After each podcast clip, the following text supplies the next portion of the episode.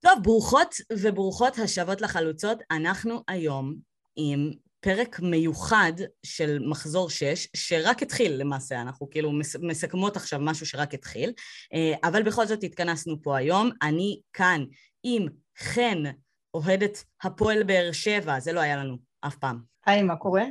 צריכה להיות מיוחדת. ממש מיוחדת. אנחנו שוב פעם עם הרכש הנוצץ של סוף חלון ההעברות, עומר אביב. אהלן, אהלן, חמודות, מעניינים. וכדי לתגבר את הכוח המכבי פה הבאנו היום גם את אדווה קדוש. אהלן, מה נשמע? בסדר גמור, ועוד אוהדת שלא הייתה לנו עד היום בפוד, אה, ניצן, אוהדת מכבי נתניה, מה הולך ניצן? היי, מה העניינים? בסדר גמור, יהיה בסדר, אני יודעת. אז יאללה, בנות, אה, אנחנו פה היום מסכמות אה, אה, את החלק הראשון של המחזור השישי. נדבר קצת על משחק העונה הטעון ברגשות. באמת, באמת, מאזיננו היקרים, תדעו שעשינו הכל כדי להביא אוהדת מכבי חיפה לפאנל הזה. הן פשוט לא רוצות לבוא. אני לא יודעת למה הן לא מעוניינות לחגוג לנו על הדם, אבל הן לא היו מעוניינות היום. בקיצור, אז נדבר קצת על משחק העונה, נדבר כמובן על המהפך של הפועל באר שבע על מכבי נתניה. אה, זהו, יאללה, פתיח ומתחילים.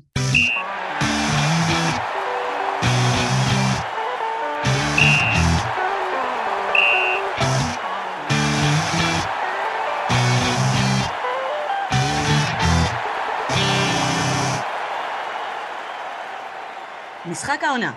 Uh, תואר שראוי למשחק שראינו אתמול? אני לא יודעת, אני כאילו לא מרגישה שזה, כאילו, לא יודעת, מכבי חיפה, מכבי תל אביב סיפקו כזה ממש תצוגות תכלית בעונות האחרונות, כזה ה-4-3 וה-3-2, ו- ובאמת משחקי ראווה, וכאילו המשחק הזה היה משחק, בסדר, הוא היה משחקי, כאילו היה, היה שם אווירה של משחק. בואי נגיד שגם אם זה משחק העונה, אני לא הייתי רוצה שהוא ייזכר כמשחק העונה, המשחק הנוראי הזה.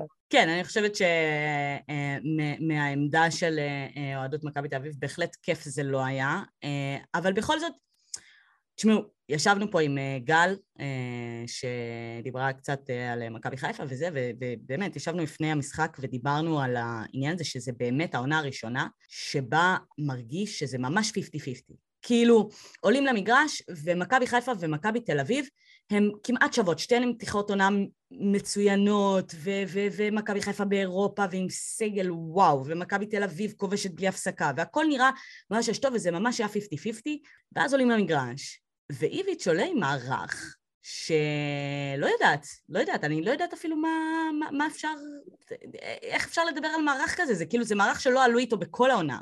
אה, הוא, הוא מחליט, כאילו, היה משחק אחד שבו איביץ' נאלץ לשחק עם חלוץ אחד בגלל שיובנוביץ' הורחק, כאילו בעל כורחו הוא עלה עם חלוץ אחד, המשחק הזה נגמר בתיקו, ומכבי תל אביב לא הייתה טובה בו. אז הוא אמר, מה אני אעשה, מה אני אעשה, מה אני אעשה, במשחק העונה אני אפתח שוב פעם רק עם חלוץ אחד, ואני לא אכניס את אוסקר גלוך שוב פעם בהרכב הפותח, ונראה איך זה יעבוד הפעם, רק לא מול מ"ס אשדוד, מול מכבי חיפה.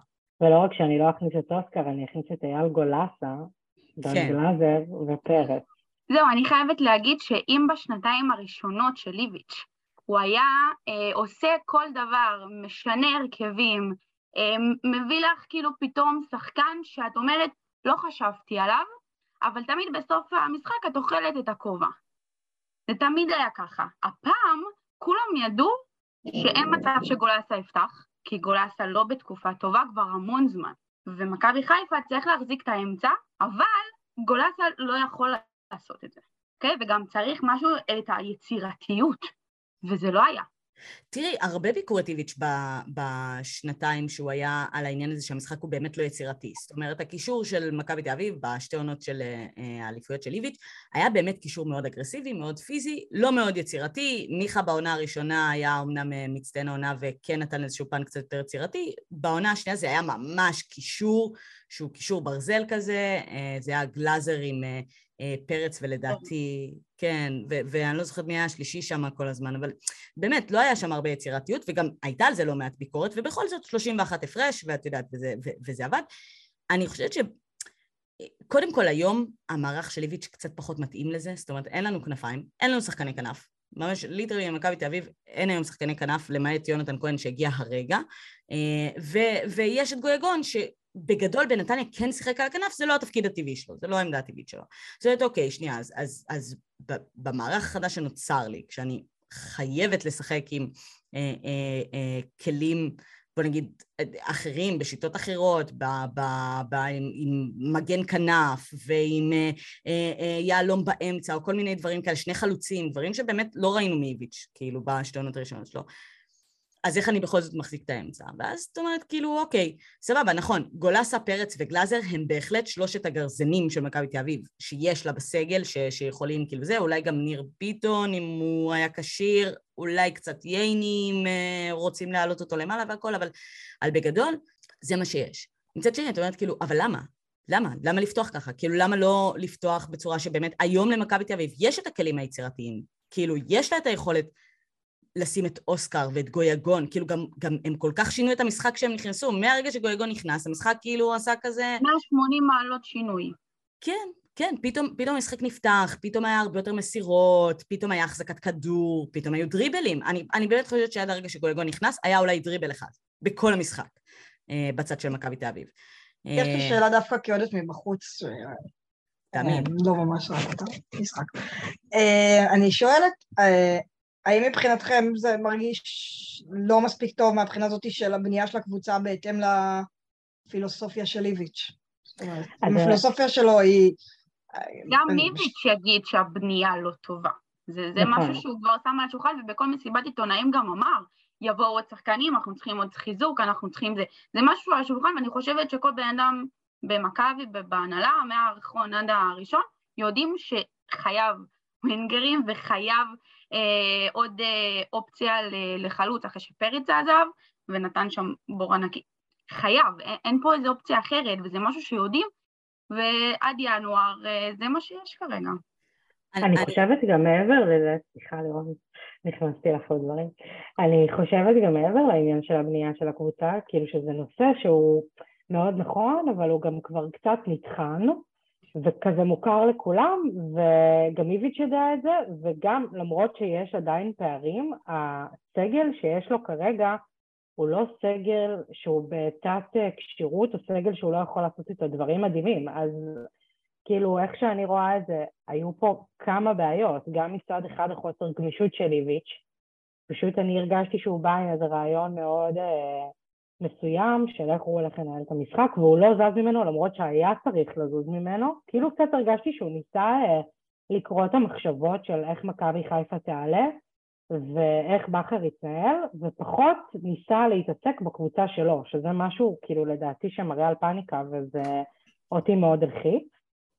ומעבר לזה, גם העניין של המבנה שהוא לא זז, זה משהו שהוא פשוט, עם, הקישור שיש לו עכשיו, זה לעשות עוול לקשרים שלו, כי יש לו קשרים מאוד יצירתיים. אז אה, מתסכל, כאילו כן, יש מלא ביקורות, יש לנו ביקורות על יצחקי, כבר אנחנו בפרקים הקודמים אה, טינפנו. אה, אני, אני אבל- חושבת שבכלל זה, זה, הקיץ הזה של מכבי תל אביב הוא לא קיץ מוצלח, יהיו שיכתירו אותו ככן, בגלל שמות כאלה ואחרים שכן הגיעו, אבל בסופו של דבר בהתאמה למה שצריך ולמה שאיביץ' צריך, אין ספק שלא הגיעו הכלים הנכונים.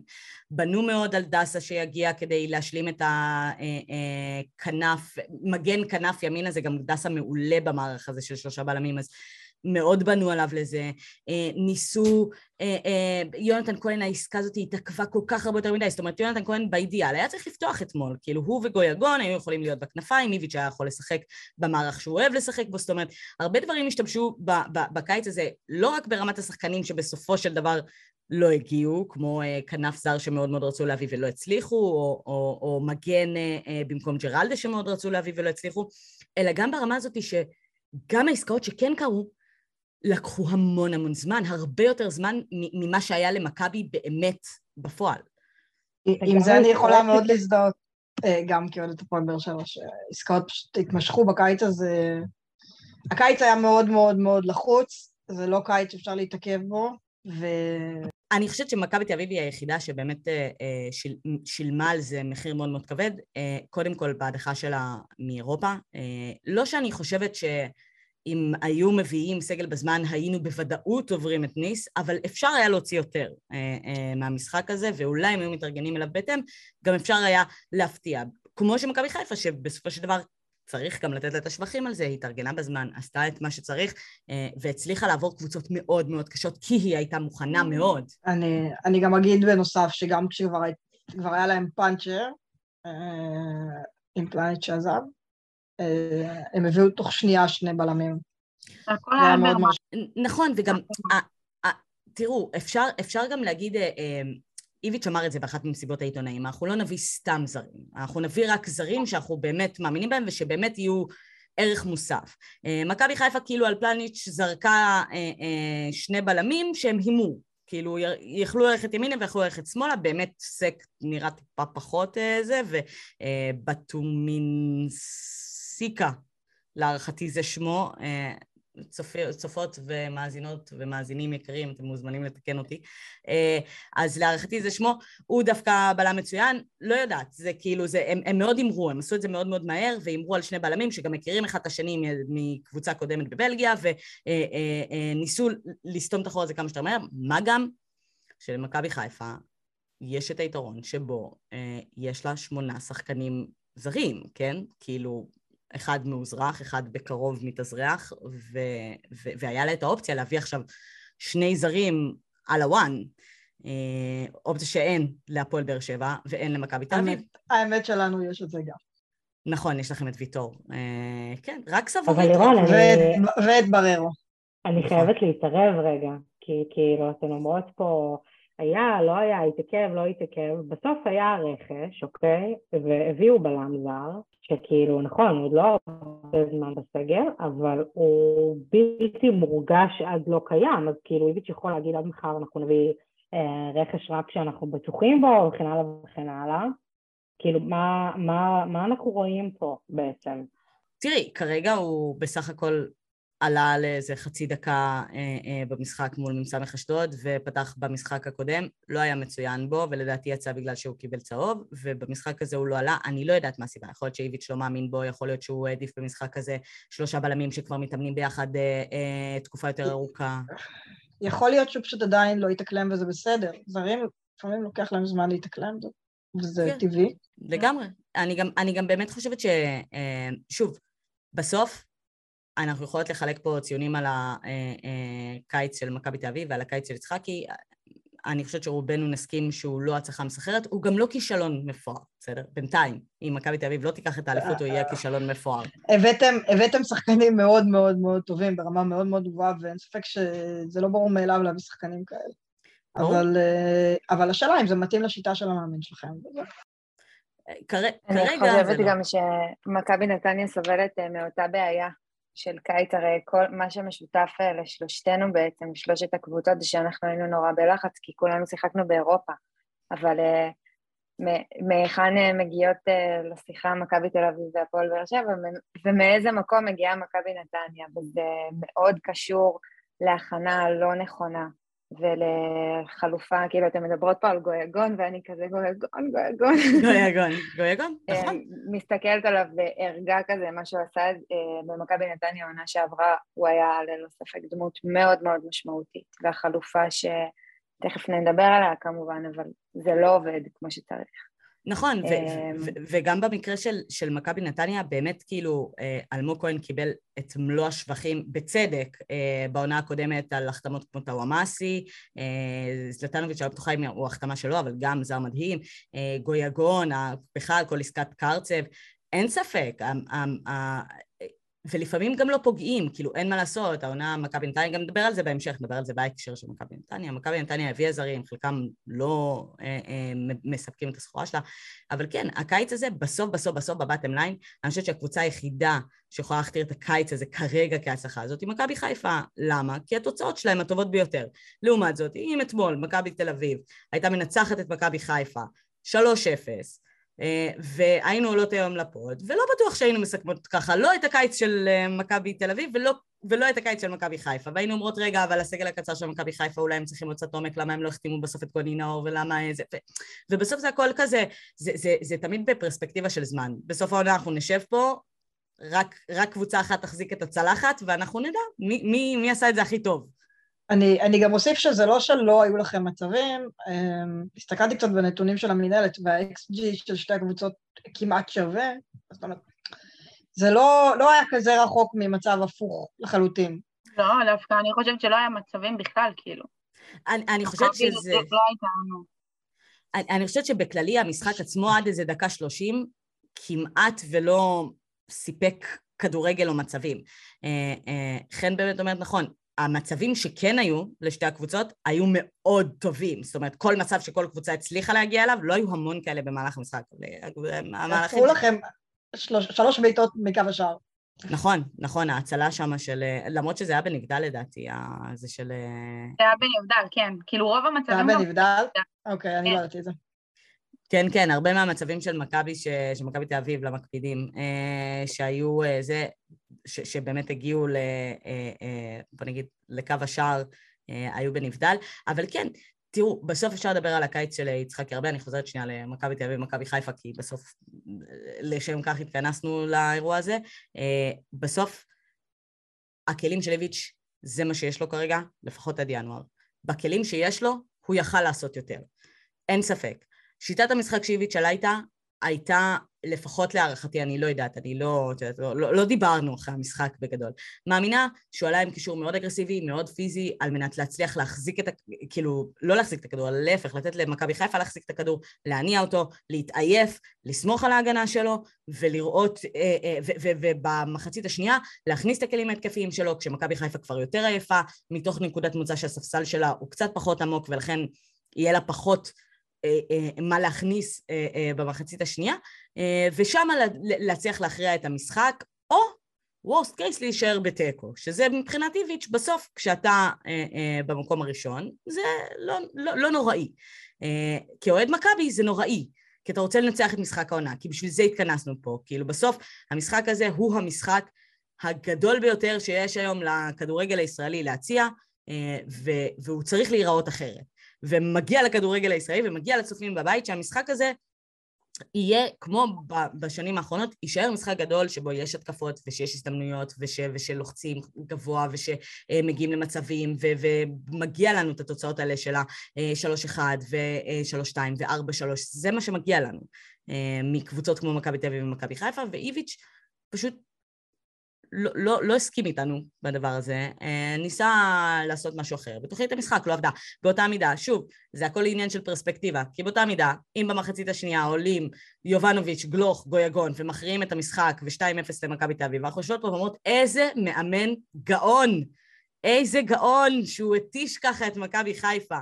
אה, אבל זה לא קרה, ונשארנו עם גיבור טרגי אה, בצד הצהוב, אנריק אה, סבורית, אהוב ליבי, שבאמת בטעות מבאסת הכריע את המשחק, כי בסוף אחרי ה-1-0 זה היה עניין, זה, זה, זה כל כך, זה נתן כבר... שבר מנטלי.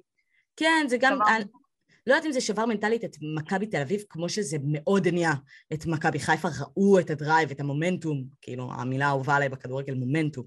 אה, אז ראו את המומנטום, ובצד השני גם יש את דין דוד, שהיה הגיבור הטרגי של מכבי חיפה לא מעט פעמים העונה, ו- ולא כבש מ... לדעתי אפריל או מאי אה, אה, בעונה הקודמת. הוא עבר תלאות, הוא איבד את המקום שלו בהרכב לטובת פיירו, זאת אומרת הוא איבד את התפקיד של החלוץ המרכזי לטובת פיירו, איזה הרכש הנוצץ ביותר של מכבי חיפה בקיץ הזה. אה, הוא איבד את אימא שלו בסוף העונה הקודמת. הוא עבר תלאות, והוא הגיבור, ה... הוא הגיבור דיסני, הנסיך של האירוע הזה אתמול, שמפקיע שני שערים, מפקיע צמד, לא בנבדל, אני לא יודעת איך זה קרה, לא יודעת איך ערן זהבי שש פעמים בנבדל, דין דוד אף לא פעם אחת. אה, מלך הנבדל, לא בנבדל. כן, אה, מדובר בנס. ממש, ממש. דוד לא בנבדל. אני חושבת שהצוות המקצועי של מכבי חיפה, אם יש משהו שצריך לפרגן לו עליו, זה שהם פשוט, הם לימדו אותו טוב. הם הסבירו לו בדיוק איפה עובר הקו, מתי לעשות את התנועה, וזה עבד להם. אה, וצריך גם, כאילו, אתם יודעות, דיברנו עד עכשיו על המפסידה וזה לא נהוג, נהוג להתחיל מהמנצחת, כי מגיע לה את הכבוד. מכבי חיפה מנצחת את ההתמודדות הזאת בצדק, היא לא גנבה את המשחק, היא הייתה ראויה לניצחון. המשחק היה 50-50 ברובו, אה, אבל מכבי חיפה רצתה יותר, באמת, כאילו ככה זה הרגיש לפחות כצופה בבית, לא הייתי במגרש לצערי הרב. אה, אני מקליטה לכם כאן ממש משמי ברצלונה. אבל uh, הרגיש שמכבי חיפה רוצה יותר, היא, עלתה רעבה יותר, היא הייתה התקפית יותר, uh, היא רצתה יותר, ובסוף בסוף זה הצליח. אז זה ה... באמת יכולת של בכר לעשות את השינויים בזמן הנכון, במקום הנכון, הרעב שהוא נותן לשחקנים שלו שעולים מהספסל ו- ומגיעים לטרוף את הדשא, אה, והטעויות של איביץ' שלא הצליח במערך שהוא עלה איתו, והכניס את אוסקר גלוך בדקה שמונים ומשהו, שזה דבר הזוי אה, בעיניי, אבל אה, לא יודעת, זה ככה השתתף. לירון, גם מעבר לזה, אני כל הזמן כזה לוקחת אותך לרוח. כאילו את מביאה את הדיבור הטקטי ואני מדברת על הרוח של השחקנים, זה משהו שקורה הרבה. אני הרגשתי מהצפייה שפשוט הם כאילו עלו, בטוב, הם לא עלו בפאניקה, הם כאילו עלו ב vibe של בוא ניתן את זה, ניתן את מה שיש לנו, ויהיה סבבה. אבל הם באו ל"יהיה סבבה" הזה ממקום שאנחנו נותנים את הכל, ולא ממקום שאנחנו מתגוננים ואנחנו באיזה חרדה. וזה קצת מחזיר אותי כאילו למשחק עם אשדוד, שלפני שני פרקים אני חושבת זה היה שסיכמנו אותו, שדיברנו על זה מראש שכאילו הרגיש שאיביץ' בא ב vibe של אני בסדר עם תיקו, ואני נורא כעסתי על זה, אז הרגשתי שזה שחזור של מה שקצת ראינו באשדוד מהבחינה הזאת של התוצאה שאני מוכן אה, לקבל ולקחת על עצמי, וגם בפרק הקודם אני אמרתי שהניצחון מול בית"ר אה, מדאיג אותי, אתם צחקתם עליי קצת, שרק מכביסטים יכולים לצאת מ-4-0 אה, בדאגה. אז אני חושבת שכאילו החרדה שלי קצת התגשמה, שהיה איזה משהו בזה שאפשר להגיד, אוקיי, המערך כמו שהוא עובד, אני יכול כאילו, ויכולים לנוח על זרי הדפנה ולסמוך שכאילו המערך שיש לי, הוא ינצח. ולא להפעיל את הגמישות הזאת, וכאילו הסיוטים שלי מתגשמים לנגד עיניי, כמובן שאני דרמטית, כן? אנחנו אחרי שש, אני דווקא לא חושבת שזה, שזה כאילו, אחרי 4-0 אולי היה מקום לדאגה מבחינת סגל וזה, אבל אני הדאגה שלי התחילה דווקא אחרי המשחק נבחרת, שהיה שם הערכה ופנדלים, ואמרתי, טוב, גלוך לא פותח בוודאות בחיפה, וזה מה שהדאיג אותי. מבחינת הסגל וההרכבים, מכבי יכלה לנצח את חיפה בוודאות. כאילו, אני לא רואה שום סיטואציה אחרת שהיא לא יכלה לנצח, ועוד יותר מזה, בהתחלה אמרת, שלירון, שאנחנו היינו 50-50 עם חיפה, ואני לא מסכימה, כי חיפה כבר לא, לא מגיעה למשחקים מולנו, שהיא אה, איזה משהו אה, שהיא דואגת, שהיא מפחדת, היה את הרצף של השמונה שנים בסמי, ויש את הרצף היותר גדול בבלופילד, היותר קטן, שהם אה, לא מנצחים בבלופילד, הם כבר עברו את זה. אני חושבת ש, שהם כבר מנטלית באים לנצח כל משחק מולנו, ואנחנו איכשהו קצת באנו היותר קטנים, וכאילו עם פחות סיכויים מבחינה, מהבחינה הזאת.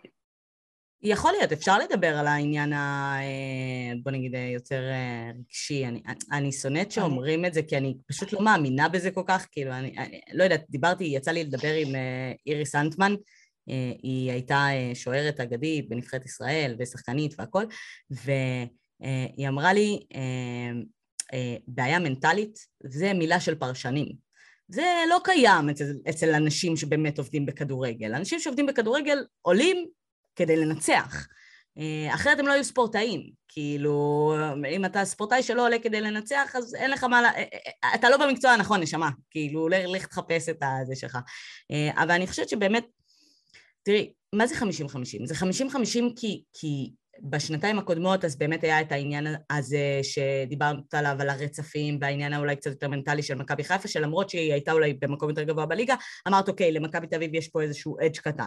אה, ו- ולפני זה מכבי תל אביב הייתה עליונה בכל הרמות, ובכלל התחרות שלו הייתה מול מכבי חיפה הרבה, ש... כאילו כמה שנים טובות, היא הייתה בכלל מול הפועל באר שבע, אה, ומול אותו ברק בכר למעשה, פשוט ב... עם צבע אחר. אה, אבל במשחק הזה באמת הייתה תחושה של 50-50, כי שתי הקבוצות באמת מאוד מאוד טובות. זאת אומרת, כאילו, הם פתחו את העונה מצוין, שתיהן. כאילו, את עולה על המשחק, כשאין איזה פייבוריטית שאת אומרת, כאילו, טוב, היא, היא אמורה לנצח, כאילו... אני, אני לא מסכימה איתך. אני חושבת שמכבי חיפה הייתה פייבוריטית, והבעיה הכי גדולה שלכם הייתה שזה בא אחרי פגרה, ולא אחרי משחק צ'מפיונס. אולי אחרי משחק צ'מפיונס, אפשר היה להגיד שזה 50-50. מכבי חיפה היא קבוצה יותר טובה. אני יודעת שזה קשה לאוהדי מכבי תל אביב להתמודד עם זה, אבל אה, זה המצב. אני, אני לא יודעת אם מכבי חיפ, חיפה היא קבוצה יותר טובה, כמו שהיא פשוט, היא באמת קבוצה הרבה יותר מוכנה. היא בחודש אוקטובר כבר במצב שבו קבוצות נמצאות בחודש ינואר או אה, אה, בחודשים אחרים בשנה. היא במומנטום מדהים. את יודעת, אפשר לדבר על ה... אה, הנפילה הזאת מול הפועל ירושלים, זה לא משנה את הפתיחת עונה הבאמת אדירה של מכבי חיפה, את הדברים שהיא מצליחה להשיג, היא חיה בחלום כרגע, ובחלום מדהים, אה, כאילו, וכיף, וכאילו, אני מסכימה איתך שהיא, אני לא יודעת אם, כאילו, כשאת שמה סגל מול סגל, לא יודעת אם אפשר להגיד שמכבי חיפה היא בוודאות יותר טובה. אה, וזאת גם שאלה, האם הסגל המשני של אה, ברק בכר הוא טוב. לא יודעת, מתחילת העונה רק מבקרים אותו, אומרים כאילו שאין לו מספיק עומק, שאין לו כלים על הספסל, במשחק מול הפועל ירושלים אמרו שהוא לא סומך על המחליפים שלו ואין לו את מי לעלות. ואז באים המחליפים שלו, שבמקרה הזה זה עלי מוחמד ודין דוד, ומפקיעים שערים. אז לא יודעת, האם באמת לברק בכר אין סגל? להגיד שעלי מוחמד הוא מחליף ולא בסגל הראשון זה גם אה, מוזר. נכון, אבל, אבל אבו פאני, שהוא כביכול אמור להיות המחליף של אה, עלי מוחמד, עלה מצוין, היה מצוין במשחק, כאילו, כאילו, האם בסוף כשאת שמה 13 מול 13, הרי הטענה הייתה שכאילו כשאת לוקחת את מכבי חיפה ומכבי תל אביב, את שמה נניח 13 מול 13, 14 מול 14, 15 מול 15, אז, אז שמה החוסר שוויון. כאילו למכבי תל אביב יש כזה המון המון חילופים, ספסל שבאמת, את יודעת, בדיוק אה, ניצן דיברה פה על אה, גויגון. גויגון לא פותח במכבי תל אביב. זה שחקן הכי חשוב, ב, אה, אולי יחד עם קרצב, במכבי נתניה בעונה הקודמת, הוא שחקן מחליף. וגם, אה, וגם עלי מוחמד היה כזה בזמנו, כן? כן. גם עלי מוחמד. עלי מוחמד בכלל, משהו, השדרוג שברק בכר עשה לו במכבי חיפה הוא לא, הוא בלתי נתפס. בואי, הבן אדם הזה שיחק בביתר ירושלים, הוא היה נראה כמו, את יודעת, כמו, כמו שחקן סבבה לגמרי, אבל לא, כאילו, לא היית אומרת, כאילו, עלי מוחמד, השחקן שאפשר לסמן אותו להיות שחקן העונה. אה, אז כן, עלי מוחמד בכלל הוא זה, אבל, אבל כן, בכלל, כאילו, 15 מול 15, אני חושבת שעד אתמול, אני לגמרי הייתי יכולה לשים את מכבי תל אביב כעמוקה יותר, בעלת יותר אפשרויות, עם אה, כישרון יותר בספסל. אבל אז אתמול זה... אבל, אבל זה לא רק 15 מול 15, זה 16 מול 16, וספציפית ברק בכר, אפילו ש... אני זוכרת שהוא ניצח את איביץ' עד אתמול. נכון. אה, הוא... וואו. אני... וואו. ברק בכר הוא וואו. אני חושבת שלא יהיה אחד בקהל שלו שלא יסכים, הוא המאמן הישראלי מהגדולים שהיו פה ומתקרב להיות הגדול ביותר. אה, את יודעת, הוא היום בשורה אחת עם אה, אה, קשטן ואחרים שעשו פה דברים גדולים, והוא לגמרי מתקרב להיות הגדול ביותר, והלוואי גם שאגב יום אחד הוא יאמן את הנבחרת. כן. זה... אני, אני חשבתי על uh, קבוצות uh, בחירות באירופה לפני הנבחרת. כן, הלוואי, אני, אני חושבת שזה גם השאיפה של ברק בכר, אני לא יודעת, אולי מישהי פה יודעת יותר ממני, אבל נראה לי שגם השאיפה של ברק בכר היא לצאת החוצה לאיזושהי קבוצה. זה גם, אגב, לא מעט קבוצות מסתכלות היום על ברק בכר, אה, השם שלו עלה באולימפיאקוס ובלא מעט קבוצות בבלגיה, ו... הוא יכול להגיע לשם, כאילו, מה זה הוא יכול? הוא צריך להגיע לשם לגמרי, אה, ואני מקווה בשבילו. אה, וכן, גם אתמול החילופים שלו פגעו בול, אה, דין דוד, כאילו, האמונה שיש לו ב, ב, ב, בדין דוד, איך שהוא רואה אותו באימונים, איך שהוא מבין שכחלוץ מרכזי, הרי להוציא את פיירו, שהוא היום החלוץ המרכזי שלך וכל כך יקר וכל כך כאילו זה שעשה דברים מטורפים במוקדמות של הצ'מפיונס, להוציא אותו במשחק הזה ולהכניס במקומו את דין דוד, זה הימור שכאילו אין, אין הימור ממנו. אה, והוא עושה את זה, וזה מצליח, וכאילו, וואו, הכיף של דין דוד, וואו, זה כאילו, באמת, אני שונאת אותו, אבל אוהבת אותו מאוד, כאילו, זה פשוט, אה, אין, אין לי... זה המשפיל, זה המשפיל בדקות האחרונות. נכון, זה, זה היה לא נעים. שהרים האלה התקנא בהם פשוט. נכון, אבל אני חייבת להגיד שדווקא בגלל שזה דין דוד באופן ספציפי, זה כאב לי קצת פחות, כאילו, אני מחבבת את דין דוד. וחוץ מזה שיש את אה, קללת ה... אה, יש את קללת הפנטזי שלי, קללה מאוד ידועה פה בפודקאסט, אז כמובן שאתמול בחלון החילופים בליגת החלומות, אני הוצאתי את דין דוד מההרכב שלי. החלפתי אותו, לא תאמינו במי, החלפתי אותו בזלטנוביץ'. סליחה, החלפתי אותו ביובנוביץ', סבבה? וקיפטנתי את יובנוביץ', וכמובן שבגלל זה, אני המנחוס, אני, אני, השחקנים שדורכים אצלי בפנטזי, הם בוודאות לא מפקיעים, בוודאות. בדרבי לעשות הפוך על הפוך בבקשה. בוודאי, בוודאי. אה, אין לי שום ספק. אה, אבל כן, אני לדעתי עם דירוג הפנטזי הנמוך ביותר בעולם. כאילו, אני לא, אני לא חושבת שיש נמוך יותר ממני. אני לא מצליחה לפגוע בכלום, כלום. כל השחקנים שאני שמה תמיד תופסים את היום הכי חשוב שלהם. שמה את עומר אצילי, המשחק היחיד שהוא לא מפקיע גול מול הפועל ירושלים. לא יודעת, כאילו, באמת, חוסר זה. טוב, בנות, שאלה אחרונה בהקשר של אה, מכבי תל אביב ומכבי חיפה, אלא אם כן יש לכם עוד כל מיני נושאים מעניינים אה, לדבר עליהם בהקשר של המשחק הזה. אני חייבת לעדכן שבדקות אלה מכבי תל אביב ירדה למקום השלישי בטבלה, והפועל ירושלים מקום ראשון. אם הערב הזה לא יכול להיות... לא, הפועל ירושלים מקום שני, למה ראשון? אה, מקום שני, סליחה, מתנצל. כן, הפועל ירושלים מקום שני. ראיתי את זה גם. זה אומר שאנחנו מקום רביעי כן, באר שבע מקום רביעי. נהדר, נהדר. הפועל ירושלים בכלל זאת תופעה שצריך לדבר עליה. נגד מי משחקת היום? הפועל תל אביב? כן, כן, עשתה מהפך, נראה לי. מטורף. מטורף, כן, אתם מבינים? אה, יפה מאוד אה, שהפועל תל אביב יגיעו אה, לדרבי. מוכנים, מה שנקרא. אה, אבל כן, אה, כל הברכות להפועל ירושלים על המקום השני, אה, שלא תתרגל כמובן, כי בסוף, אתם יודעות, הסטטיסטיקה בסוף מתיישרת, בנות. אני מקווה בשבילם שהם יהיו בפלייאוף העליון, אבל... מה, ניצן, איך את מרגישה עם זה שהפועל חיפה לוקחת לך את תואר הקבוצה המפתיעה של העונה, תואר הקבוצה המרגשת? הפועל ירושלים. כן.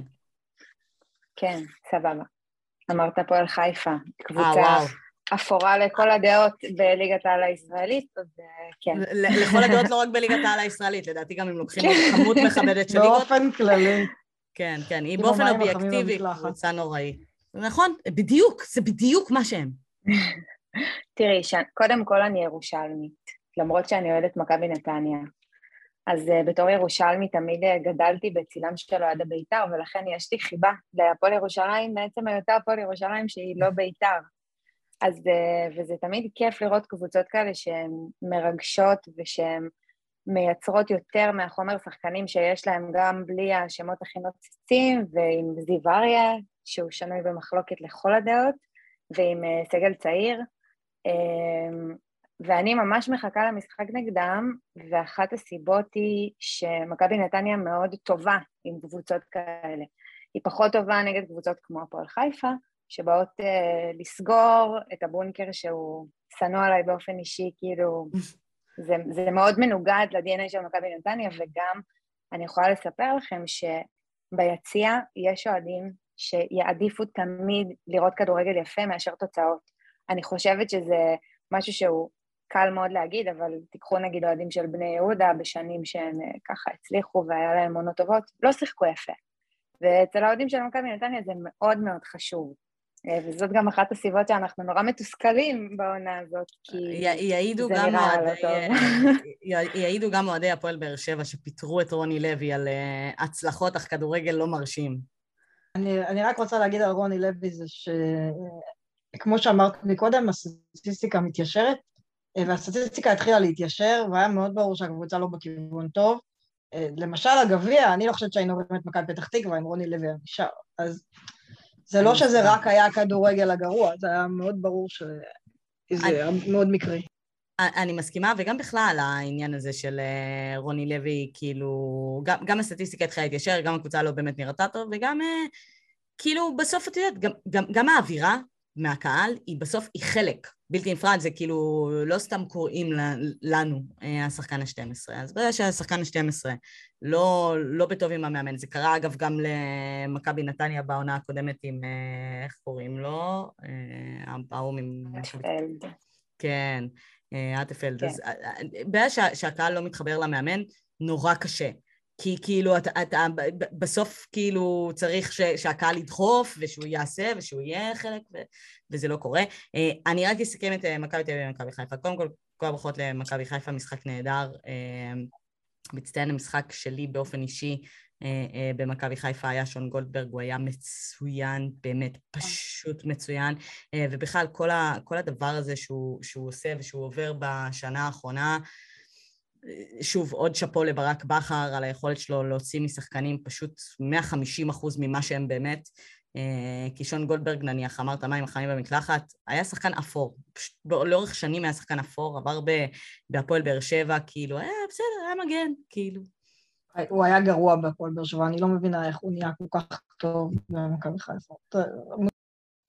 זה, זה ה... יש שחקנים שהם צריכים לעבור קבוצה, או תחת מאמן מסוים בשביל להצליח. יש מצב חוזז למשל יעבור לנתניה, לצורך העניין, ויהיה ממש טוב.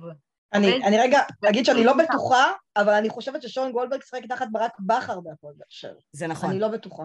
כן. זה נכון, אבל, אבל הוא לא שינה לו את העמדה. כאילו, רק במכבי חיפה, בעצם בלית ברירה, אה, בגלל שאופיר ארד היה ממש גרוע, אה, הוא היה חייב כאילו בלם, ולא היה לו להחתים והכל, לקח את שון גולדברג, שם אותו, עבד, נקסט, כאילו, וזה, וזה באמת, זה, רואים גם כמה הוא פשוט טוב בעמדה הזאת, כי גם יש לו את המחשבה ההתקפית הזאת של, של אה, אה, אה, מגן, כאילו של מגן שתוקף, אה, וגם יש לו את היכולות הפיזיות, הוא פשוט, הוא באמת נהדר, כאילו, את יודעת, אמרו בלי פלניץ' זה לא יהיה אותו דבר, אה, צריך לשים אותו ליד בלם, אז, ולא, אה, הוא מוביל היום את ההגנה של מכבי חיפה, הוא הבלם הדומיננטי המרכזי, לוקח על הגב שלו את הדברים, והוא נראה פשוט נהדר, באמת, כל, ה, כל הברכות לברק בכר הדבר הזה, אבל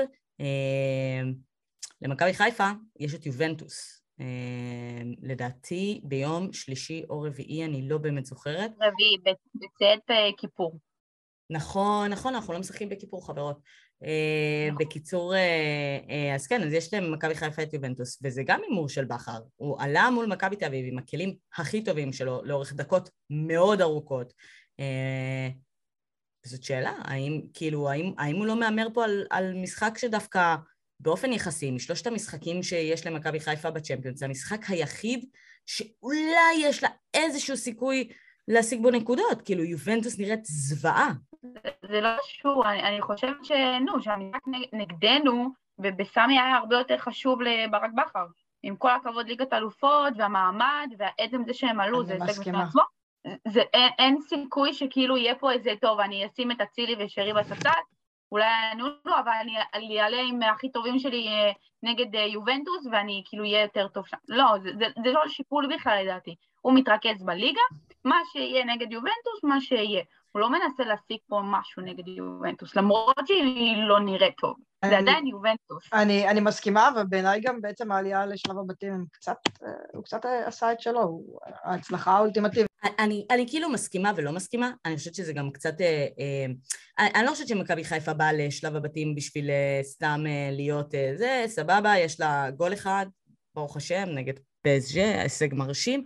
אה, אני חושבת שברק בכר יש לו מה להוכיח, גם אגב לשחקנים עצמם של מכבי חיפה יש מה להוכיח בליגת האלופות, כי בסופו של דבר הם רוצים להירכש, הם רוצים להמשיך הלאה בקריירות שלהם, וגם מכבי חיפה רוצה להצליח לייצר איזושהי מסורת, זאת אומרת, הרי בסוף איך נולדות קבוצות כאלה? איך פתאום עכשיו יש לך בליגת האלופות קבוצה מבלגיה, לדעתי קלאב רוז', במקום הראשון בבית שלה כרגע, בליגת האלופות. ככה, ככה זה עובד, כאילו, או זלצבורג, או כל מיני קבוצות כאלה ששנים דשדשו בין הכזה, כן עוברים את הפלייאוף, לא עוברים את הפלייאוף, כן מצליחים, לא מצליחים, ואז לאט לאט מצליחים כאילו להתקדם למעלה.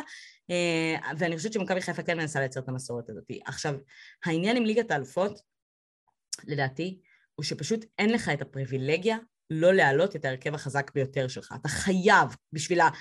רק בשביל הנראות שלך, אל מול האוהדים שלך, אל מול הקהל, אתה חייב להעלות את ההרכב החזק ביותר שלך, ועל כן הוא יעלה מול יובנטוס בהרכב החזק ביותר שלו.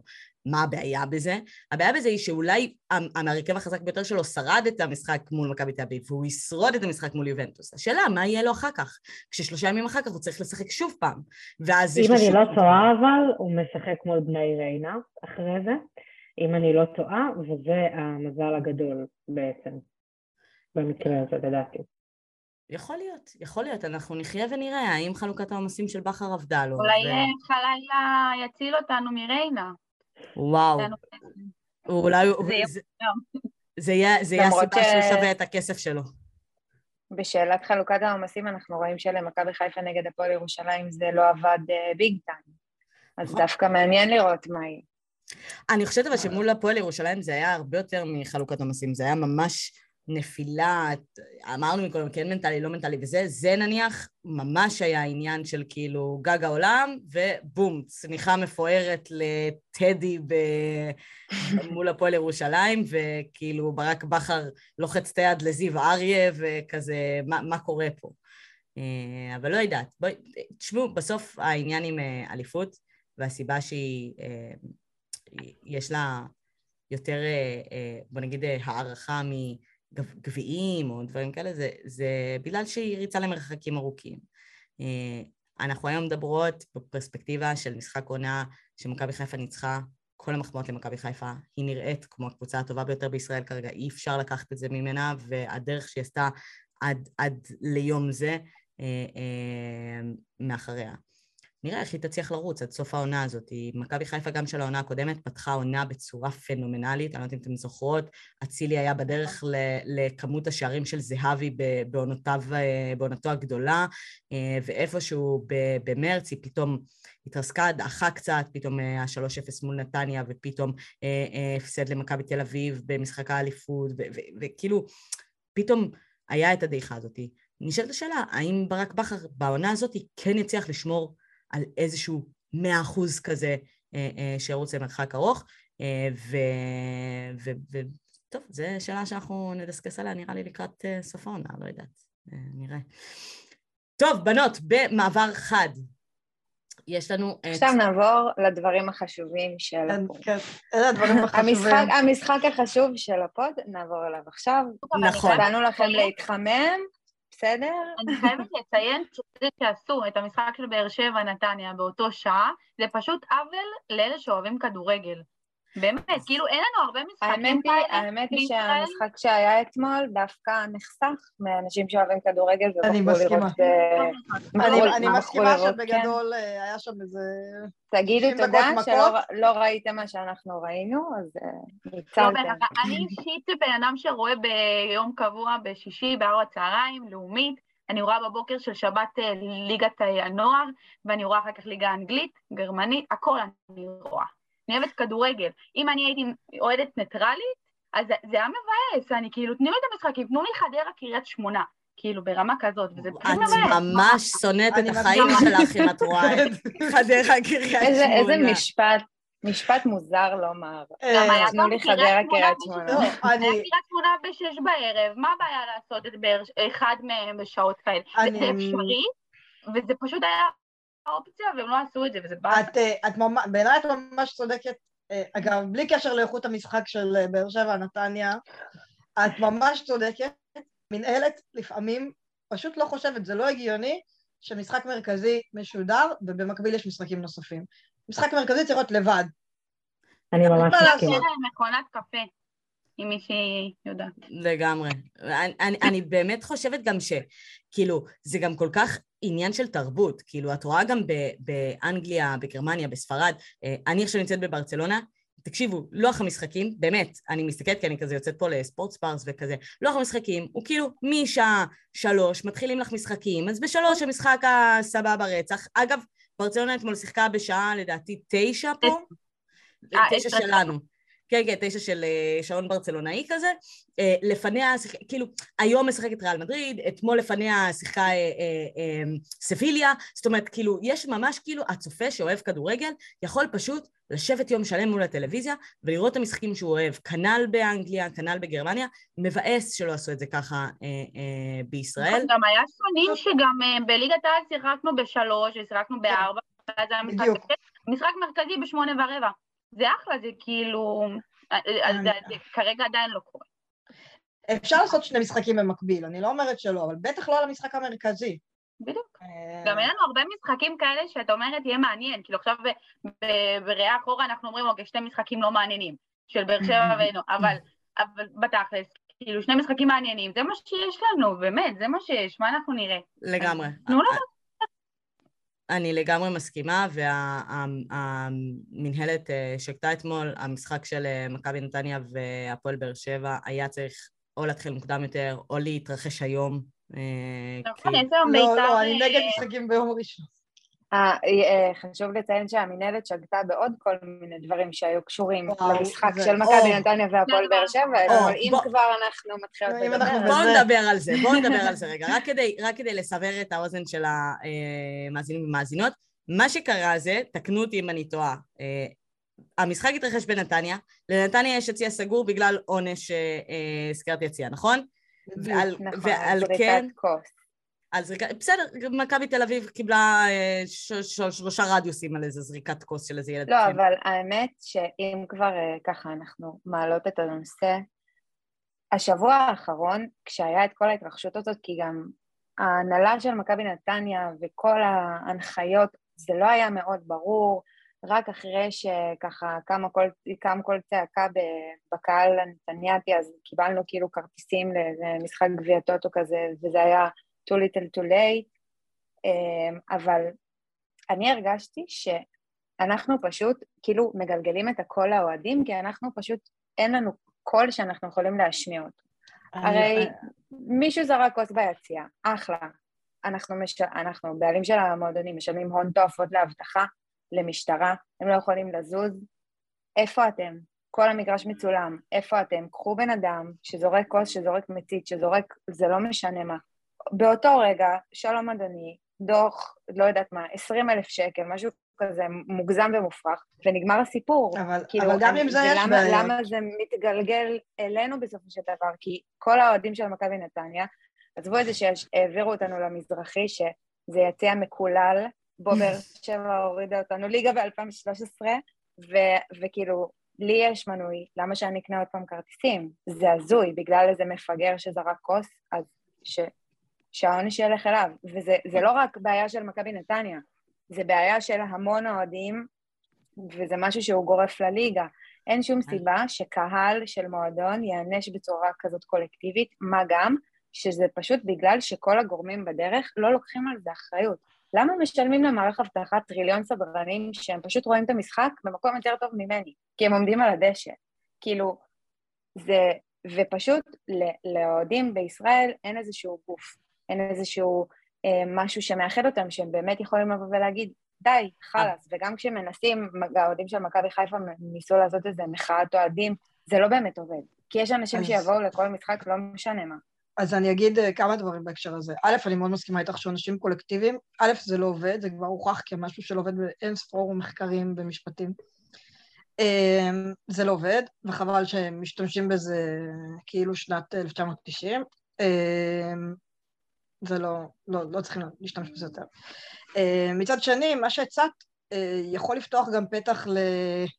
כמו שאנחנו מכירים את המשטרה ביציעים, אה, להאשים אוהדים סתם, זה כבר קרה.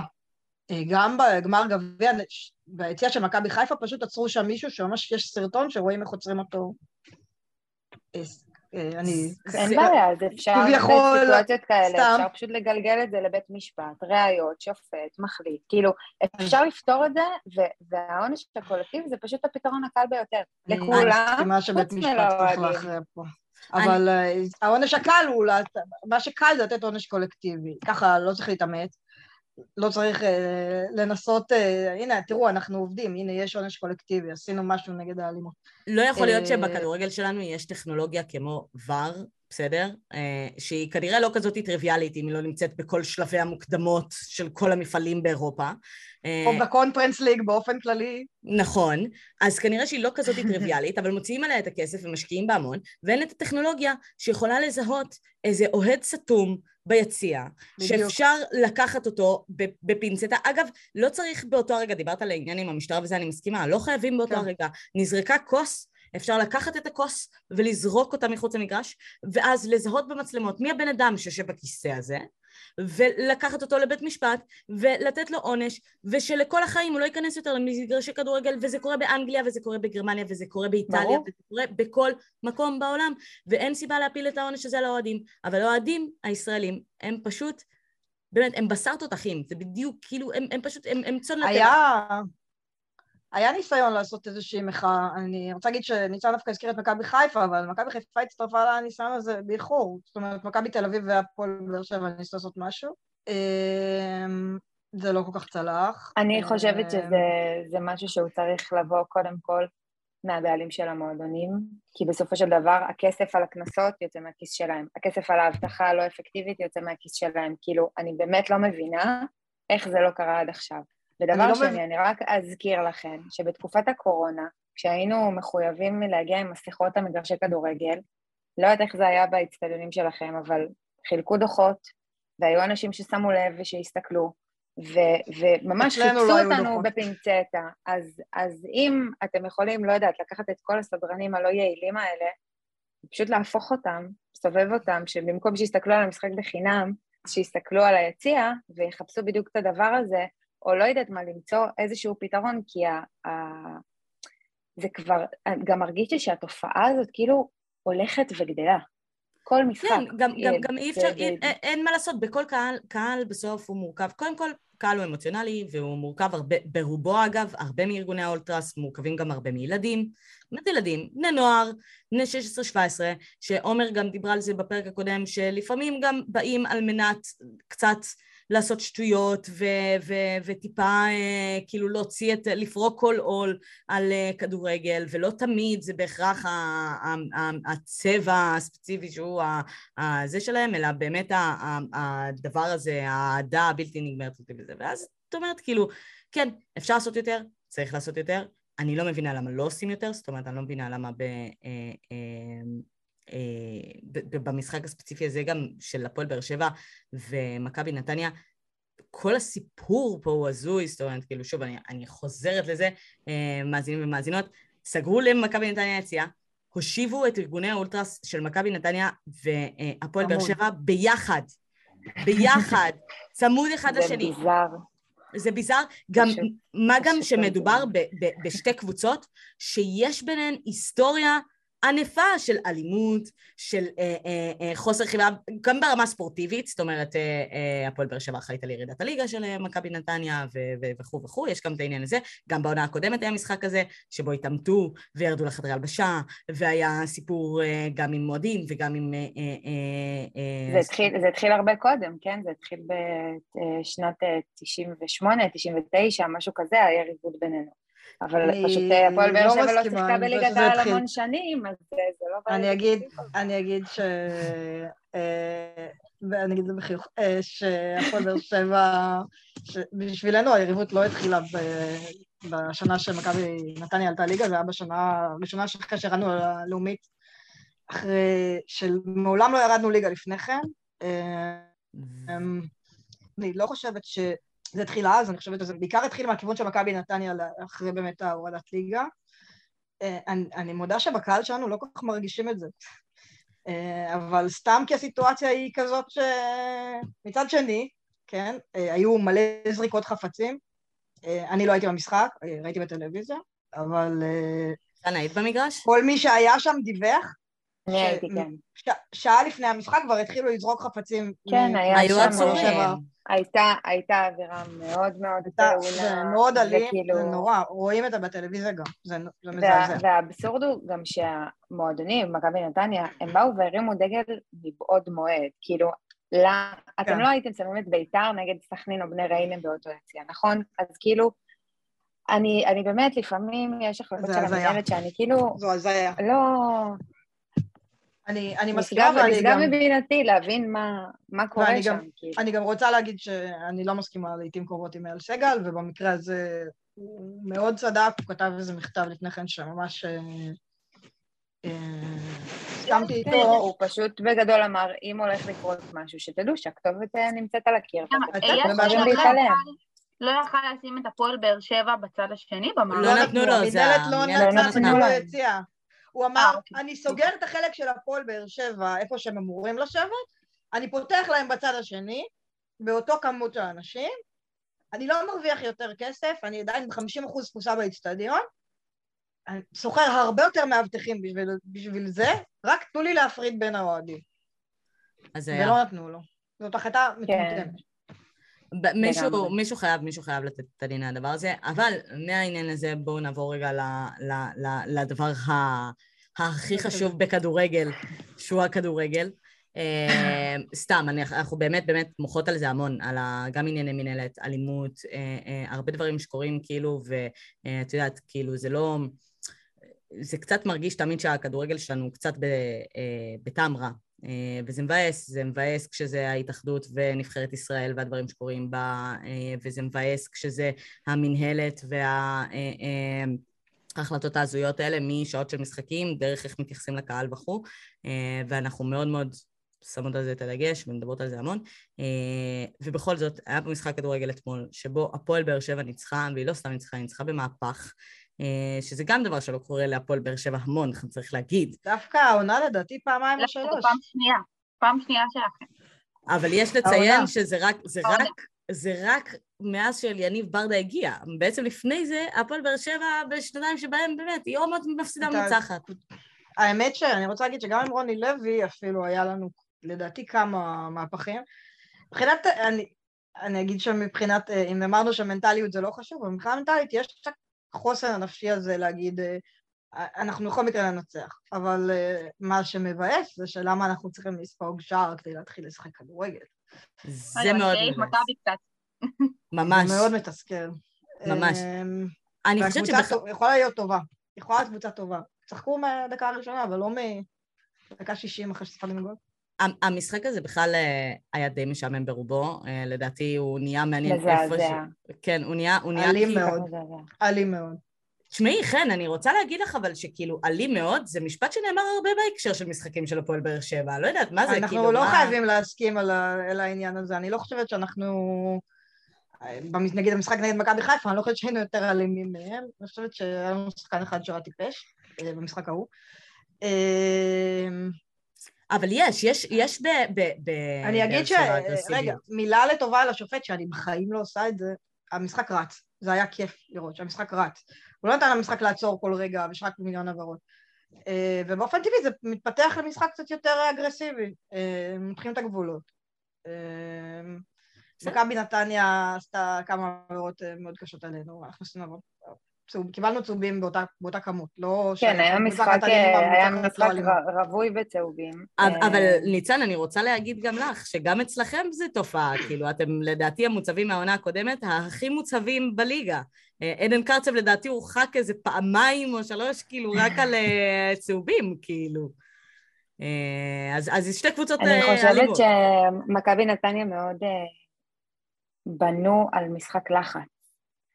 והמשחק לחץ הזה בעונות, בעונה שעברה, הוא, הוא הלך למקומות יותר חיוביים, אבל לפעמים לחץ זה משהו שגם יכול להתבטא באגרסיביות. אני מסכימה, אה, וזה גם וגם, בשתי אה, הקבוצות זה נכון. אני חושבת שאתמול ממש הרגשנו את זה. אה, אני חושבת שהאגרסיביות הזאת, אגב, בשתי הקבוצות, היא נובעת באמת ממה שאני, כאילו, עוד מילה שאני מנושבת בכדורגל, נחישות. נובעת קצת מנחישות, כאילו יש איזושהי תחושה של נחישות בשתי הקבוצות, כזה, לא יודעת, הפועל באר שבע מגיעה לכל משחק מאוד נחושה, צריך גם להגיד על הפועל באר שבע שמאז אה, אה, תור הזהב שלה, היא באמת מגיעה לכל משחק באווירה של כאילו אנחנו מהקבוצות הגדולות ועושה אה, אה, מה שצריך ו... אני חושבת שאחרי עשר שנים כבר אין ספק שאנחנו במקום הזה. לגמרי. אה, ומכבי נתניה, באמת, כן, זה הרעב, כאילו בן הילה מכניס כזה רעב, והרעב הזה לפעמים מתבטא במה לעשות, אגרסיביות, עבירות, פיזיות. אני חושבת שהרעב הזה היה מורגש יותר בעונה שעברה. עומר אמרה את זה קודם בהקשר אחר, היא אמרה שהיא הייתה מודאגת מזה שמכבי תל אביב ינצחו את ביתר. עכשיו, גם אני הייתי מודאגת מזה שמכבי נתניה תנצח את ביתר, וזה הניצחון היחיד שלנו העונה. אמ, כי הרגשתי שאחרי המשחק נגד בשקשיר, למרות שכאילו לא, לא המשכנו בקונפרנס, אמ, נורא פחדתי שכאילו תהיה איזושהי זכיחות.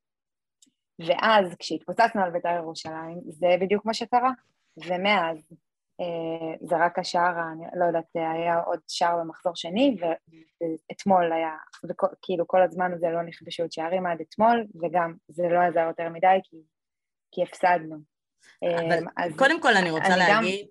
אני רוצה להגיד שזה שאנחנו בכלל מדברות על בשקשיר כנפילת מתח של מכבי נתניה אל מול מכבי חיפה, שנפילת המתח שלה היא מול פסג'ה, זה כאילו, באמת, אה, אני לא חושבת שזאת נפילת מתח. אני חושבת שדווקא אחרי בשקשיר היינו ב- בתקופה מאוד טובה.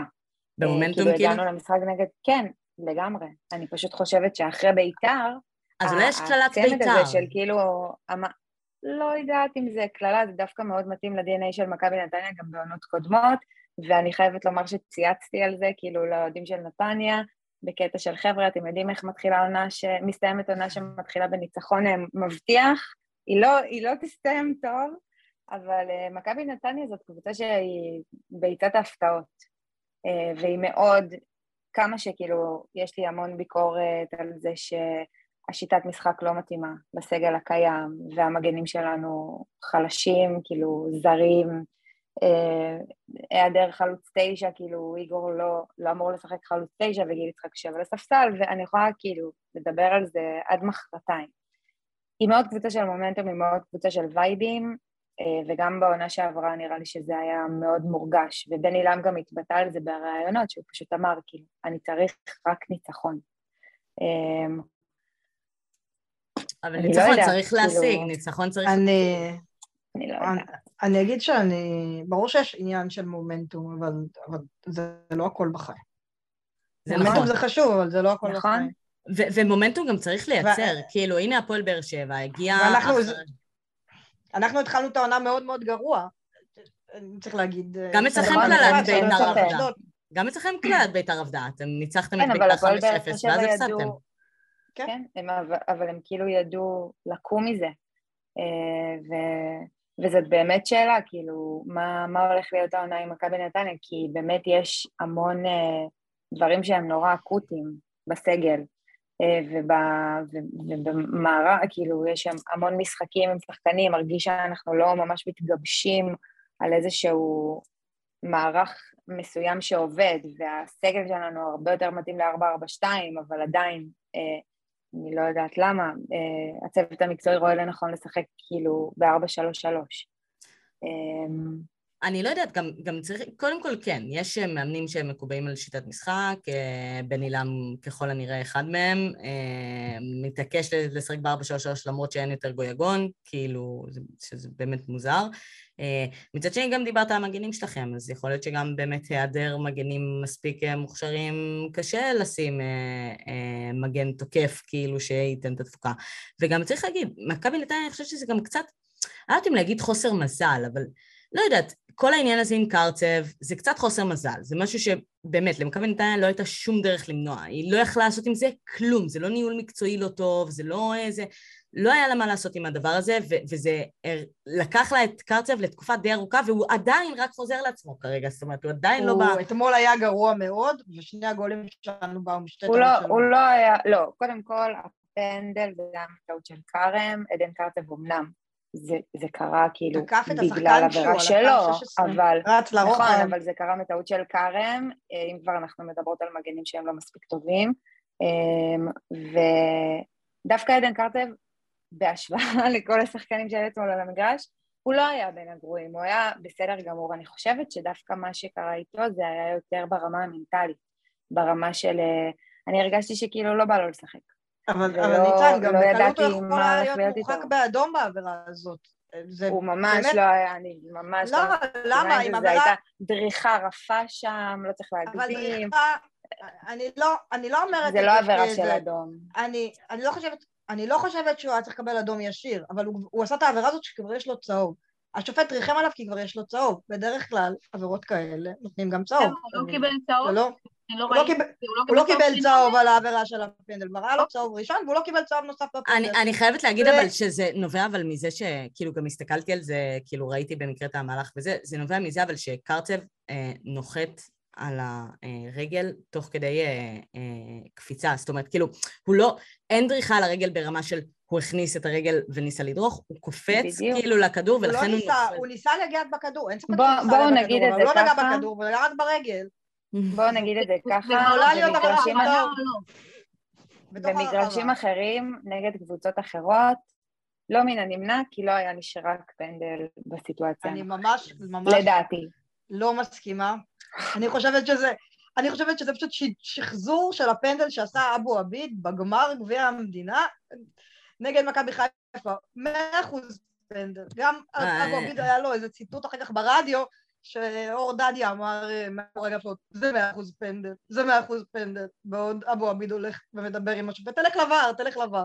זה מאה אחוז פנדל, דריכה זה פנדל, אין מה נכון, לעשות. לפעמים לא, זה לא. לא קשור. כוונה או לא. כבר אה, גם שחקן יכול לעשות אה, עבירה מסוימת ובלי כוונה או בלי גם לפצוע מאוד קשה. אז לא, אנחנו לא אמורים לשפוט הכוונים או הזה, אם הייתה כוונה או לא. אם הייתה עבירה או לא, פעם אין זה- כוונה, כמעט אף פעם אין כוונה, אנשים לא רוצים לעשות עבירה, בדיוק, בטח לא. ברחבה. אמ, אני- אגיד שנגיד, עוד דוגמה, זה שהפנדל שנשרק נגד אלחמיד, נגד מכבי חיפה אצלנו, שאלחמיד בכלל לא יכול היה לראות את השחקן שהוא דורך עליו, כי הוא בא מאחורי הגב שלו. זה זה אמ, ממש הזוי, מה אבל זה. פנדל, מאה אחוז פנדל, אגב. הנה, גם נגדי, אני- מאה אחוז פנדל, פעמיים. אני, אני חושבת ש... אני חושבת שהיה צריך להיות פנדל, אני לא חושבת שהיה צריך להיות אה, כרטיס צהוב, כן חושבת שהיה צריך להיות פנדל. אנחנו נסכים לא להסכים על זה, בנות, אין מה לעשות, אנחנו לא יכולות, אין, אין, אנחנו, אנחנו יכולות לנהל את הדיון הזה עכשיו לנצח. נביא לפה אוהדת מכבי חיפה, נריב נעלה את, עכשיו אה. נעלה את אה, ריינשרייבר ל... ממש. אנחנו מזמינות אותך, רן שרייבר, אם אתה רוצה לתת לנו חצי סתם. אה, אבל אה, אני, אני חושבת ש... אה, בכל מקרה, אם חוזרים רגע למהלך המשחק, אני חושבת שקרצב לא היה הכי פחות טוב ביחס לשאר שחקני מכבי נתניה, הוא פשוט היה הכי פחות טוב ביחס לקרצב, שאנחנו מכירים. זאת אומרת, ביחס למה שהוא יודע לתת ובהנעת הכדור שהוא יודע לייצר. אה, הוא תמיד אגרסיבי, הוא, הרבה, הוא נוטה להרבה מאוד uh, צהובים והכול, הוא לפעמים לא מעט משחקים שמכבי נתניה בעונה הקודמת, הוא גם ישב על הספסל בגלל uh, נכון, חמישה צהובים נכון. וכזה. זה משהו שידוע עליו, בוא נגיד, זה לא למה הוא היה וגם אל. תשכחו שזה פונקציה של התפקיד שלו, כן. נכון. כן, של לגמרי. העמדה שלו. המצב. אמ, ואל תשכחו שגם אלמוג כהן הוא חלק במכבי נתניה, מלך אלמוג כהן. היה תופעה מדהימה של חזית אדומים אה, משוגעת. נכון. אה, וכן, וזה קורה גם לדן גלאזר, וגם לנטע לביא, וגם להרבה מאוד אה, שחקני שש, בוא נגיד, קלאסיים. כן, בסדר. קרצב בכל מקרה לא היה הכי חשוך במכבי נתניה, הוא היה בהחלט אחד מהחשוכים, פשוט כל מכבי נתניה לא הייתה נראית מספיק טוב, או מספיק מחוברת, או מספיק מצליחה להביא לי את הדברים לידי ביטוי. וגם התחלתי ואמרתי, כאילו, האמת היא שבמשחק אתמול בקושי, שתי הקבוצות בקושי הגיעו למצבים באופן כללי. כאילו. המשחק קצת התחיל להתעורר אחרי הגול של אה, טוואמאסי, אבל גם, כאילו, אה, אני, אני הרגשתי, מכבי נתניה מאוד התקשתה ל- להתקרב לשער, היו הרבה בעיטות כזה מחוץ ל-16, אבל זה היה די הדדי, הנקודה הזאת, שכאילו, לדעתי זה משחק של תיקו, אה, ברמה, אני ברמת לא, התוצאה. אני חושבת שאחרי השער של טאומאסי היינו יותר טובים. לגמרי, לגמרי. אחרי. השער של טאוואמאסי, הפועל באר שבע אה, התחילו ככה להתעורר, ומכבי נתניה עשו את הדבר ההפוך, ובמקום להיות רעבים שנייה להגיע לניצחון סוף סוף, אז כן. הם אמרו, טוב, טוב, יש לנו 1-0, נוריד את אני- הרגל מהגז. אני לא שנייה." חושב, אני לא חושבת גם ש... אנחנו אחרי השתיים אחד הורדנו את הרגל מהגז. אני לא זה טבעי. חושבת כן, אבל שמכבי זה היה חיפה... בדקה מוריד- אה, 86. אני לא חושבת שמכבי נתניה. מורידה את הרגל מהגז, כמו שמכבי נתניה מתעייפת. היא לוחצת כל כך גבוה, היא רצה מלא, היא עושה כאילו המון עבודה על המגרש, ובאיזשהו שלב היא מתעייפת, כי אין מה לעשות, השחקנים שלה, עם כל הכבוד וזה, הם לא ברמת הפיזיות, לא של אה, מכבי חיפה ולא של מכבי תל אביב ולא של הפועל באר שבע, ש... ש... כן, שמצ- אבל, אבל אז נכנסת לך שאלת החילופים. עכשיו, החילופים שהיו אתמול, החילופים של אה, באר שבע זה כאילו, אה, אליאס, נכון, הוא נכנס בחילוף והוא כבש את השער השני, כן, כן. ותומר חמד כבש את. הפנדל.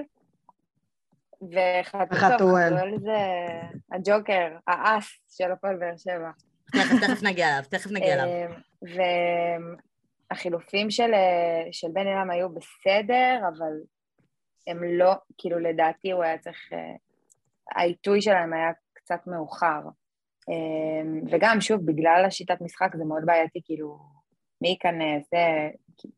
כן, אני מסכימה, מכבי נתניה בבעיה, והיא תצטרך לשנות משהו, כאילו, אני לא יודעת מה בן אילם יש- ישנה, כאילו, דיברתם על מומנטום, מומנטום יוצרים, הפועל באר שבע הייתה, פתחה את העונה לא, פחות זה לא טוב. מספיק. כן, לא, הפועל באר שבע פתחה את העונה פחות טוב, והצליחה מתוך מומנטום שלילי, אחרי ההפסד למכבי חיפה ואחרי ההפסד למ"ס אשדוד, ובמומנטום יותר שלילי, כן לשנות את ה... כן להצליח להפוך את, ה, את הגלגל, מול מכבי נתניה אגב לדעתי, נכון? שם, לא מול מכבי נתניה, סליחה, מול מי שניתן את המומנטום, מול...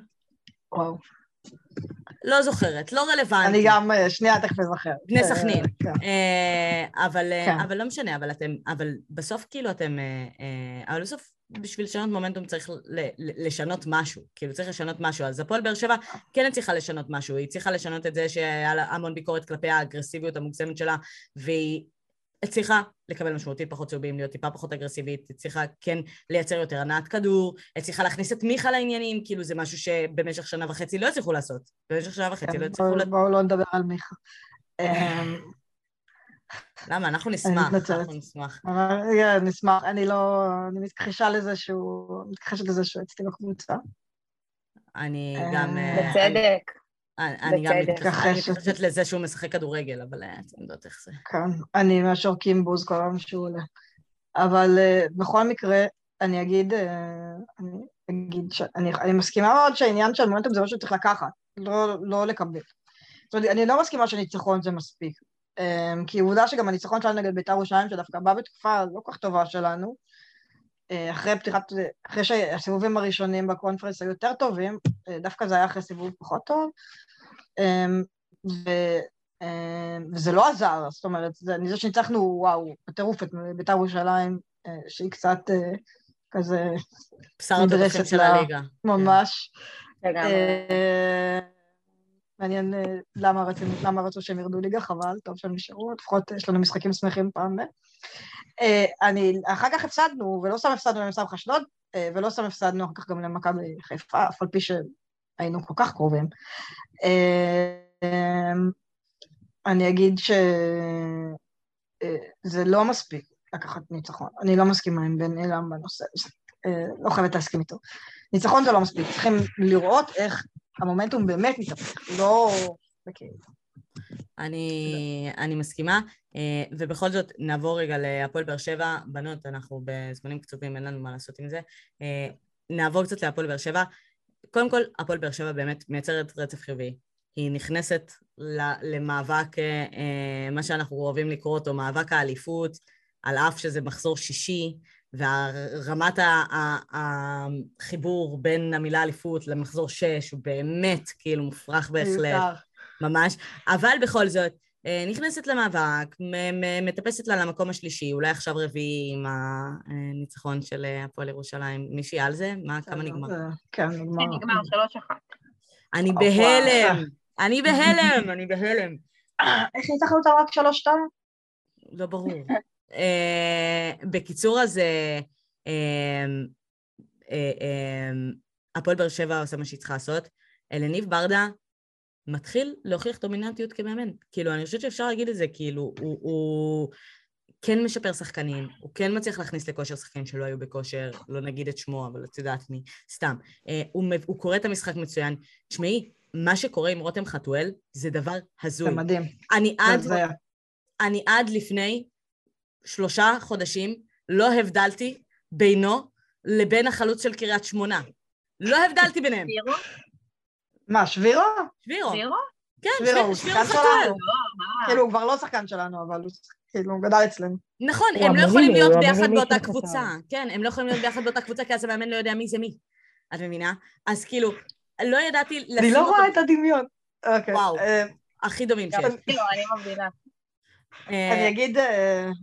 כמה מילים על יניב ברדה, שהוא אהבת חיי, הבן אדם שאני הכי מעריצה בעולם, יחד עם מאור מליקסון, ולא סתם הם כל כך מצליחים כשהם ביחד, אני אגיד שכל כך מצליחים, כן? נשים רגע בפרופורציה, אבל אני אגיד על אליניב ברדה שאני חושבת שהדבר הכי טוב שהוא לקח מברק בכר, שאימן אותו בסוף, בשנים האחרונות, זה היכולת לשנות תוך כדי משחק, שזה מאוד מאוד מרשים. אני לא הכרתי את המאמנים שלו בגיים, בגינק, אה, לא הכרתי את המאמנים שלו אז. אה, מאמינה שגם מהם הוא למד לא מעט. רואים שהוא, שיש בו משהו אה, מברק בכר, הוא אגב לא רק שיחק תחתיו, הוא גם היה עוזר מאמן שלו לדעתי, כשבכר אה, היה, כן, בעונה האחרונה. כן. בעונה האחרונה. בעונה שהוא פוטר אמנם, אבל את יודעת, כן. כאילו בעונה האחרונה. אה, ורואים שהוא לקח משהו, כן. ואני כן חושבת כן. שהוא יתברג ברשימת המאמנים הישראלים הטובים, אה, כשכאילו, יש לו עוד דרך לעשות ויש לו עוד הרבה להוכיח, אבל אני חושבת שהוא לגמרי יכול להיות שם, וגם דיברנו על זה, כאילו, אלניב ברדה, זה כאילו, זה תמיד סיכון כזה, אתה הולך לקבוצת אה, נעורים שלך, שאתה הכי אהוב בה בעולם, זה קרה למכבי תל אביב עם נימני, אה, כן. ואתה יוצא, מה, באמת, ובועטים אותך מהדלת האחורית, כאילו, אה, כדי שלא יראו אותך יותר, ו, וזו סיטואציה תמיד קשה. גם בני למה, אגב, בסיטואציה דומה, גם הוא אה, סמל גדול של אה, מכבי נתניה.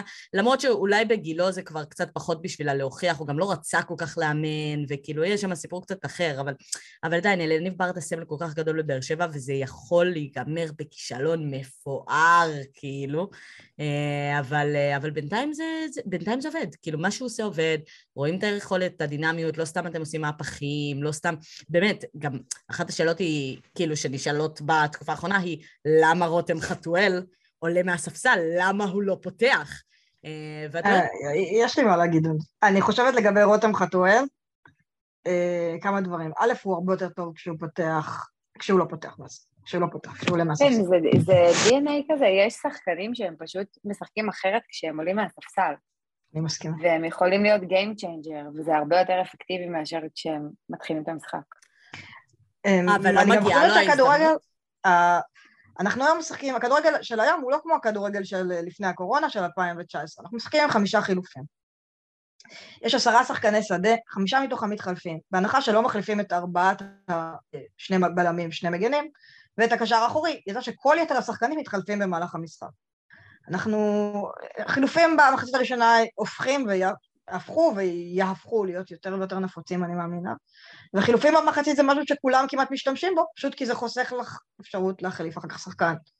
אמ, אה, חוסך פעימה. אז אני חושבת שהיום זה הרבה פחות משמעותי מפעם, האם אתה פותח, האם אתה לא פותח. רותם חתואל כמעט תמיד משחק מחצית. הוא כמעט תמיד נכנס במחצית. אמ, והוא הרבה יותר טוב כשהוא נכנס במחצית, מאשר כשהוא נכנס במחצית הראשונה ומוחלף במחצית. אני, אני חושבת אה. שזה, קודם כל, אני חושבת שרותם חתואל בכלל השתדרג משמעותית. זה קודם כל צריך להגיד. כאילו, רותם חתואל באמת עשה שדרוג משמעותי ב- ביכולות. שלו. אני מסכימה מאוד, הוא באמת השחקן המתקדם בקבוצה. חד משמעית. גם צריך להגיד שאני כן חושבת שמגיעה לו אה, הזדמנות הרכב, כמו גם שאני חושבת שהיום כשאני מסתכלת על אליניב ברדה, אני אומרת וואלה, הוא יודע מה הוא עושה. הוא יודע מה הוא עושה, אני לא יודעת אם זה בגלל היכולת של חתואל כ game changer ובגלל ה- ה- היכולת האישית הספציפית של חתואל, או פשוט ההבנה של אליניב ברדה שבמחצית השנייה ההגנות הרבה יותר פתוחות, המשחק הרבה יותר פתוח, יותר קל לשחק כדורגל, רותם חתואל צריך יותר שטחים, אה, או whatever, אני לא יודעת מאיפה זה נובע, אבל מה שזה לא יהיה שברדה עושה זה עובד. ורותם חתואל הוא וואו, ואני פשוט לא מכניסה אותו לפנטזי שלי, כי חבל לי עליו, כי אני באמת מסמפתת אותו. אה, אז אל אני- תכניס לי, לא צריך. במשחק נגד מכבי תל אביב, חיים. במשחק נגד מכבי תל אביב הוא עולה. אה, הוא פותח. אה, זהו. אה, אז שאפו להפועל באר שבע, אה, מהפך ענק, אה, גם הבישול של חתואל לגול של אליאס, גם שפי שמראה דברים מאוד מאוד יפים, אה, ובכלל, רכש שנראה טוב, כאילו, סולמנוב נראה טוב, לא יודעת, אה, נראה טוב מה שקורה כרגע. שפי, כן, שפי סולימנוב נראה טוב. אחרות קצת פחות, בסדר, פשוט חמד. זה נכון, יש את חמד. Uh, טוב, בנות, לפני שאנחנו מסכמות את האירוע הזה שקרה פה עכשיו, יש למישהי משהו שהיא רוצה להגיד? הפנים לדרבי, זה מה שאני רוצה להגיד. אני מנסה לעודד את עצמי ולהכניס את עצמי רוח למפרטים, זה מאוד קשה. מכבי תל אביב עם פנים לדרבי, מכבי חיפה עם פנים ליובנטוס, הפועל באר אנחנו עם. פנים לך פוסטמן. כן, את, אתם עם פנים, זה כבר עוזר לכם. עם פנים, כן. ומכבי נתניה עם פנים לנס ציונה. בדיוק, כאילו. מה- ל- ל- ל- ל- לקבל את המומנטום. אם יש איפה לקחת את המומנטום, אז שם. אה, יאללה, אה, אנחנו נחזור כמובן אה, עם הסיכום של שאר המשחקים של המחזור מאמינה בהמשך. תודה רבה לכל המאזינות והמאזינים שלנו. תודה רבה חן, תודה רבה עומר, תודה רבה אדוה, תודה רבה ניצן. אנחנו ניפגש פה בפרק הבא. שיהיה... תודה לך. לירוני. תודה, לירון. תודה.